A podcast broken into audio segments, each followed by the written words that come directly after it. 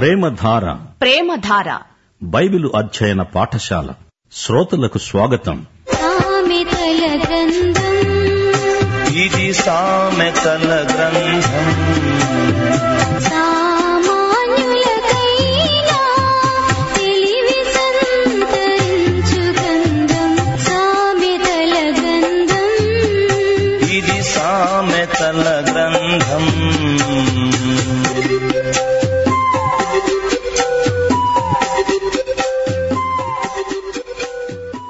సామెతల గ్రంథం ఇరవై మూడో అధ్యాయం.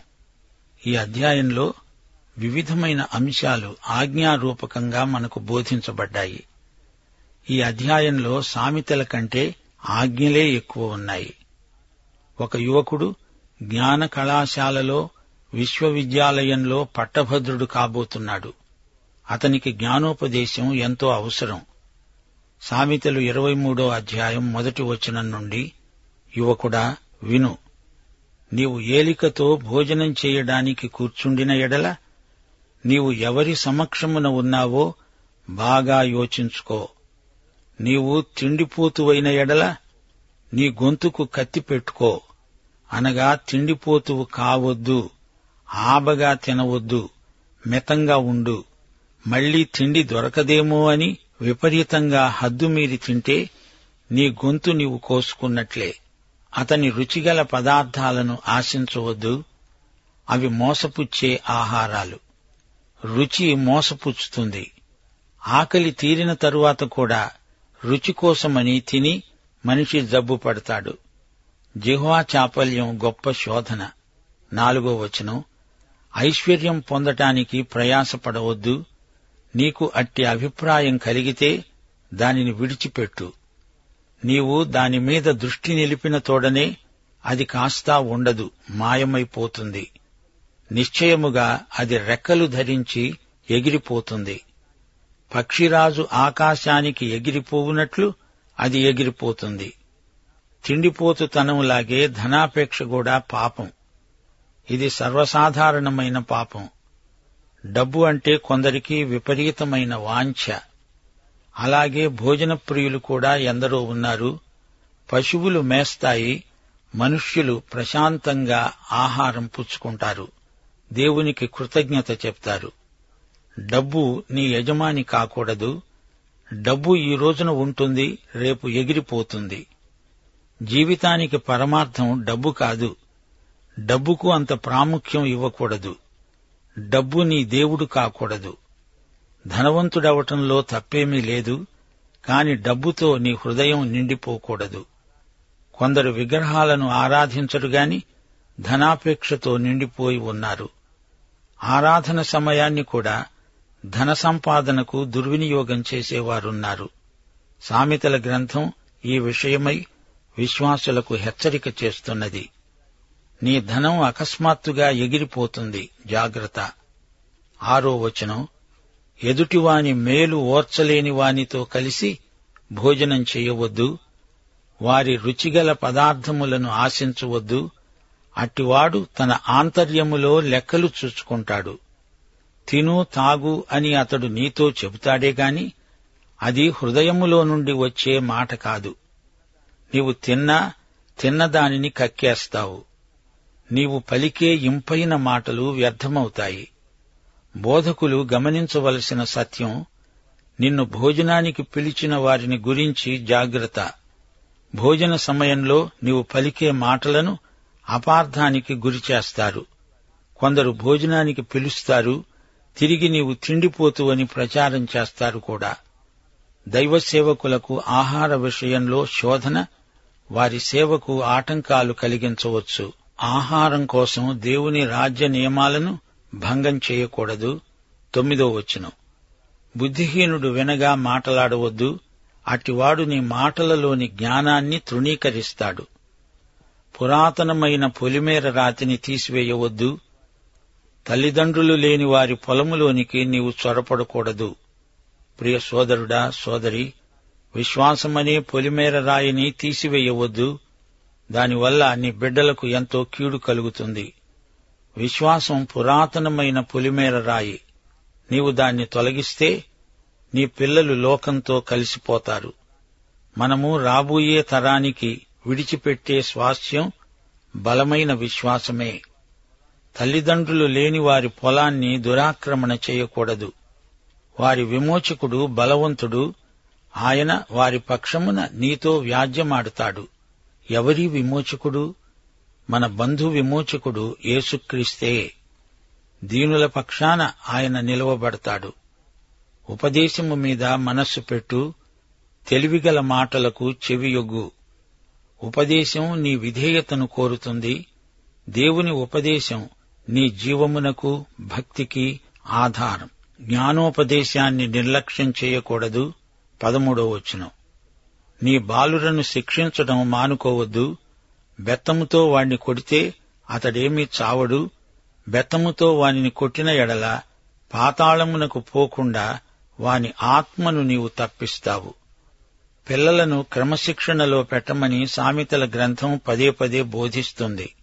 ఎందుకనగా ఇది చాలా ప్రాముఖ్యమైన అంశం. పిల్లల విషయంలో అది శిక్ష కాదు శిక్షణ.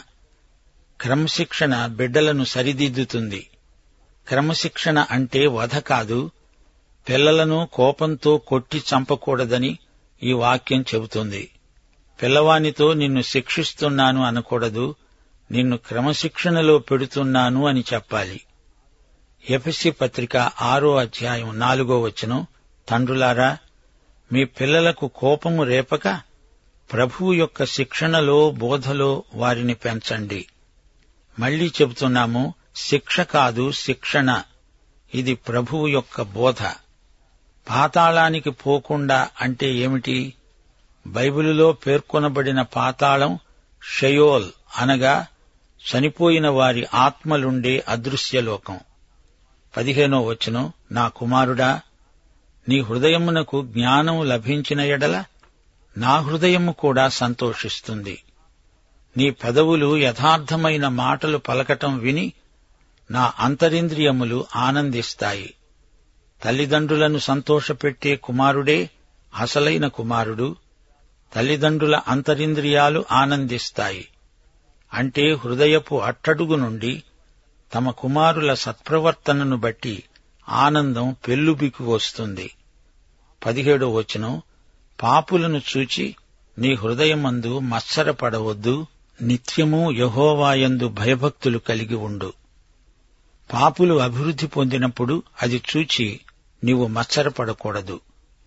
పాపి యొక్క అభివృద్ధి పాపము యొక్క అభివృద్ధే. అది శిక్షకు గురికాక తప్పదు. నిశ్చయముగా ముందుగతి రానే వస్తుంది. అనగా ఈ జీవితానికి అవతల మరో జీవితముంది. నీ ఆశ అనగా నిత్యత్వంలో నీవు ఉండబోయే పరలోక సంబంధమైన ఆశాభావం భంగం కానేరదు. ఒకటి పేతురు మూడో అధ్యాయం నాలుగో వచనం. అక్షయాలంకారము గల అంతరంగ స్వభావము దేవుని దృష్టికి మిగుల విలువ కలది. పంతొమ్మిది నుండి ఇరవై ఒకటో వచనం వరకు నా కుమారుడా నీవు విని జ్ఞానం తెచ్చుకో. నీ హృదయమును యథార్థమైన త్రోవలయందు చక్కగా నడిపించుకో. ద్రాక్షరసం తాగే వారితోనైనా మాంసము హెచ్చుగా తినే వారితోనైనా సహవాసం చేయవద్దు. తాగుబోతులు తిండిబోతులు దరిద్రులవుతారు. నిద్రమత్తు చింపిరి గుడ్డలు ధరించడానికి కారణమవుతుంది. యువకుడా నీ సహవాసాల విషయమై జాగ్రత్తగా ఉండు. పక్షులు ఒకే రకపు రెక్కలు గలవి ఒకే చోట చేరతాయి. దుష్ట సాంగత్యము మంచి నడవడిని చెరుపుతుంది. నిన్ను కన్న నీ తండ్రి ఉపదేశమును అంగీకరించు. నీ తల్లి ముదిమియందు ఆమెను నిర్లక్ష్యం చేయవద్దు. యువకుడా నీ తల్లిదండ్రులు ముసలివారయ్యారు.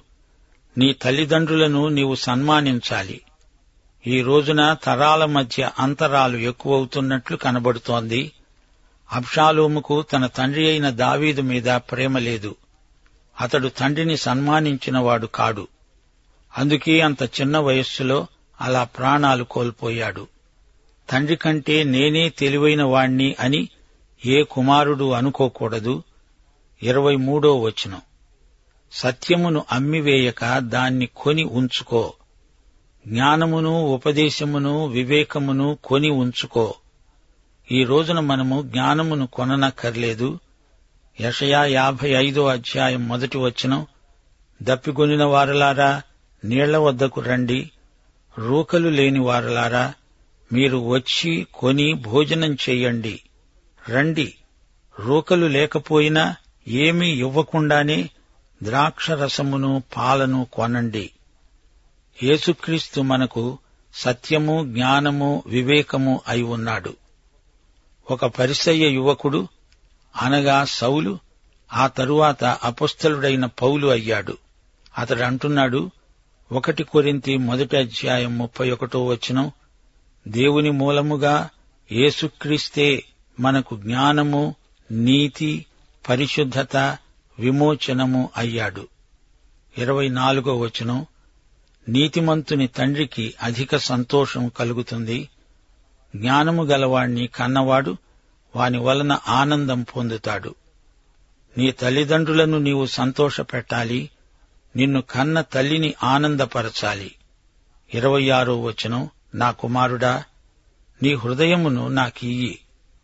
నా మార్గములు నీ కన్నులకు ఇంపుగా ఉండనియ్యి. నీ హృదయం యేసు ప్రభువుకు కావాలి. ఇది క్రైస్తవ యువకునికి చెప్పబడిన మాట.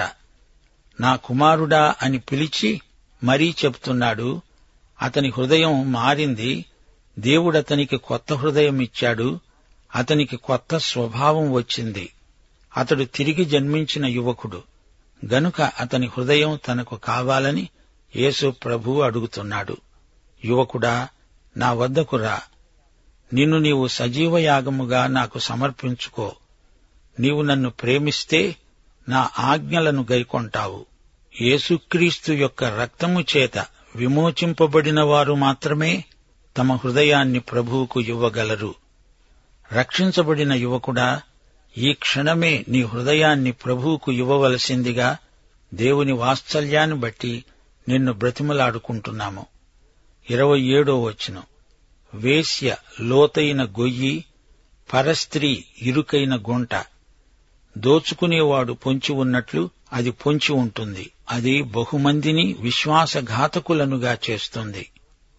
ఆదికాండంలో యూదా ఏమి చేశాడో మీకు జ్ఞాపకం ఉందా? అతడు ఒక వేశ్య వద్దకు వెళ్ళాడు. అదొక విషాద గాథ. సంసోను ఏమి చేశాడు? అతడు దెలీలాను మోహించాడు.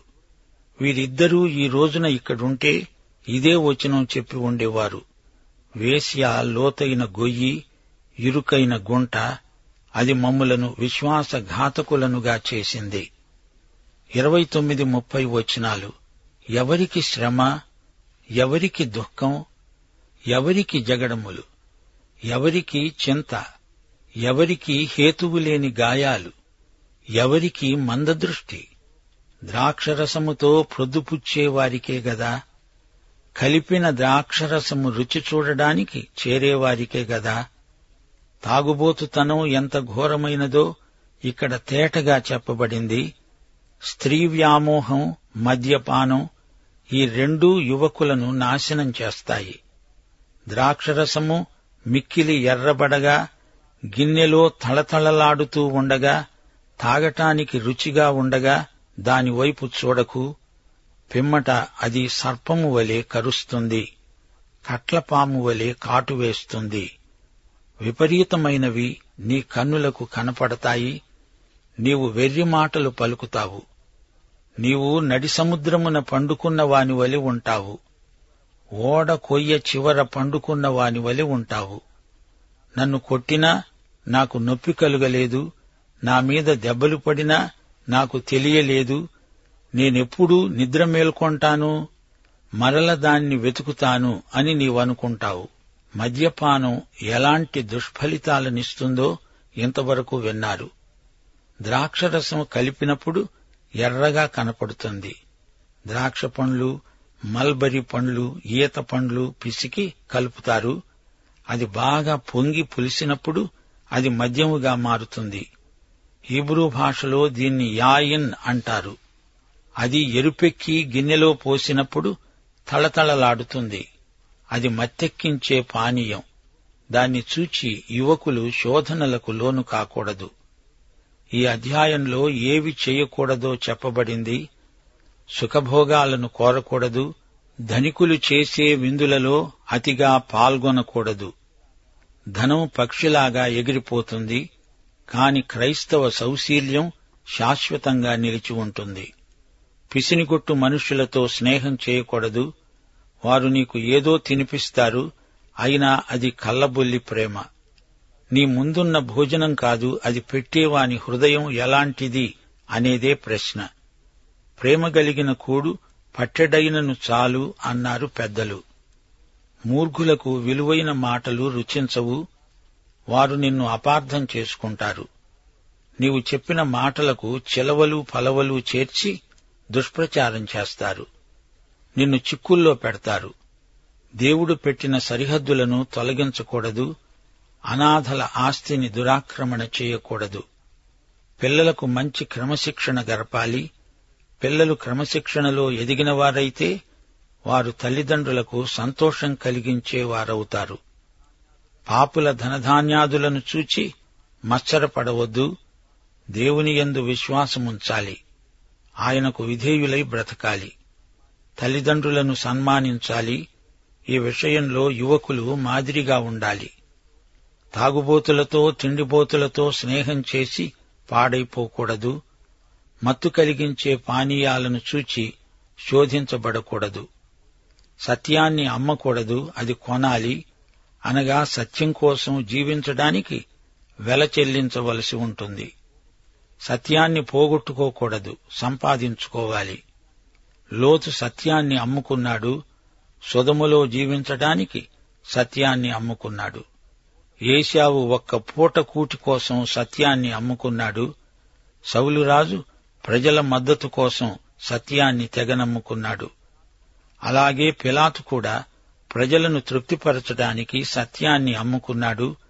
ఇస్కరియోతు యూద ముప్పై వెండి రూకలకు సత్యస్వరూపి అయిన యేసునే అమ్మాడు. సత్యాన్ని మనకు కొనిపెట్టినవాడు యేసు ప్రభు. దానికోసం ఆయన గొప్ప వెల చెల్లించాడు. శిలువ మీద తన ప్రాణాన్ని అర్పించాడు. ఈ అధ్యాయంలో తాగుబోతులను గద్దించటం జరిగింది. దాని ద్వారా దరిద్రం ప్రాప్తిస్తుంది. మద్యపానం ఆనందాన్ని కాదు విషాదాన్ని తెచ్చిపెడుతుంది. అందుకే పౌలు హెచ్చరించాడు మద్యముతో మత్తులై ఉండకండి అందులో దుర్వ్యాపారమున్నది ఆత్మపూర్ణులై ఉండండి. రోమాపత్రిక పద్నాలుగో అధ్యాయం పదిహేడో వచనంతో ఈ పాఠం ముగిస్తాము. దేవుని రాజ్యము భోజనమును పానమును కాదుగాని నీతి సమాధానము పరిశుద్ధాత్మయందలి ఆనందము అయి ఉన్నది. దైవాశీస్సులు. ఆమెను.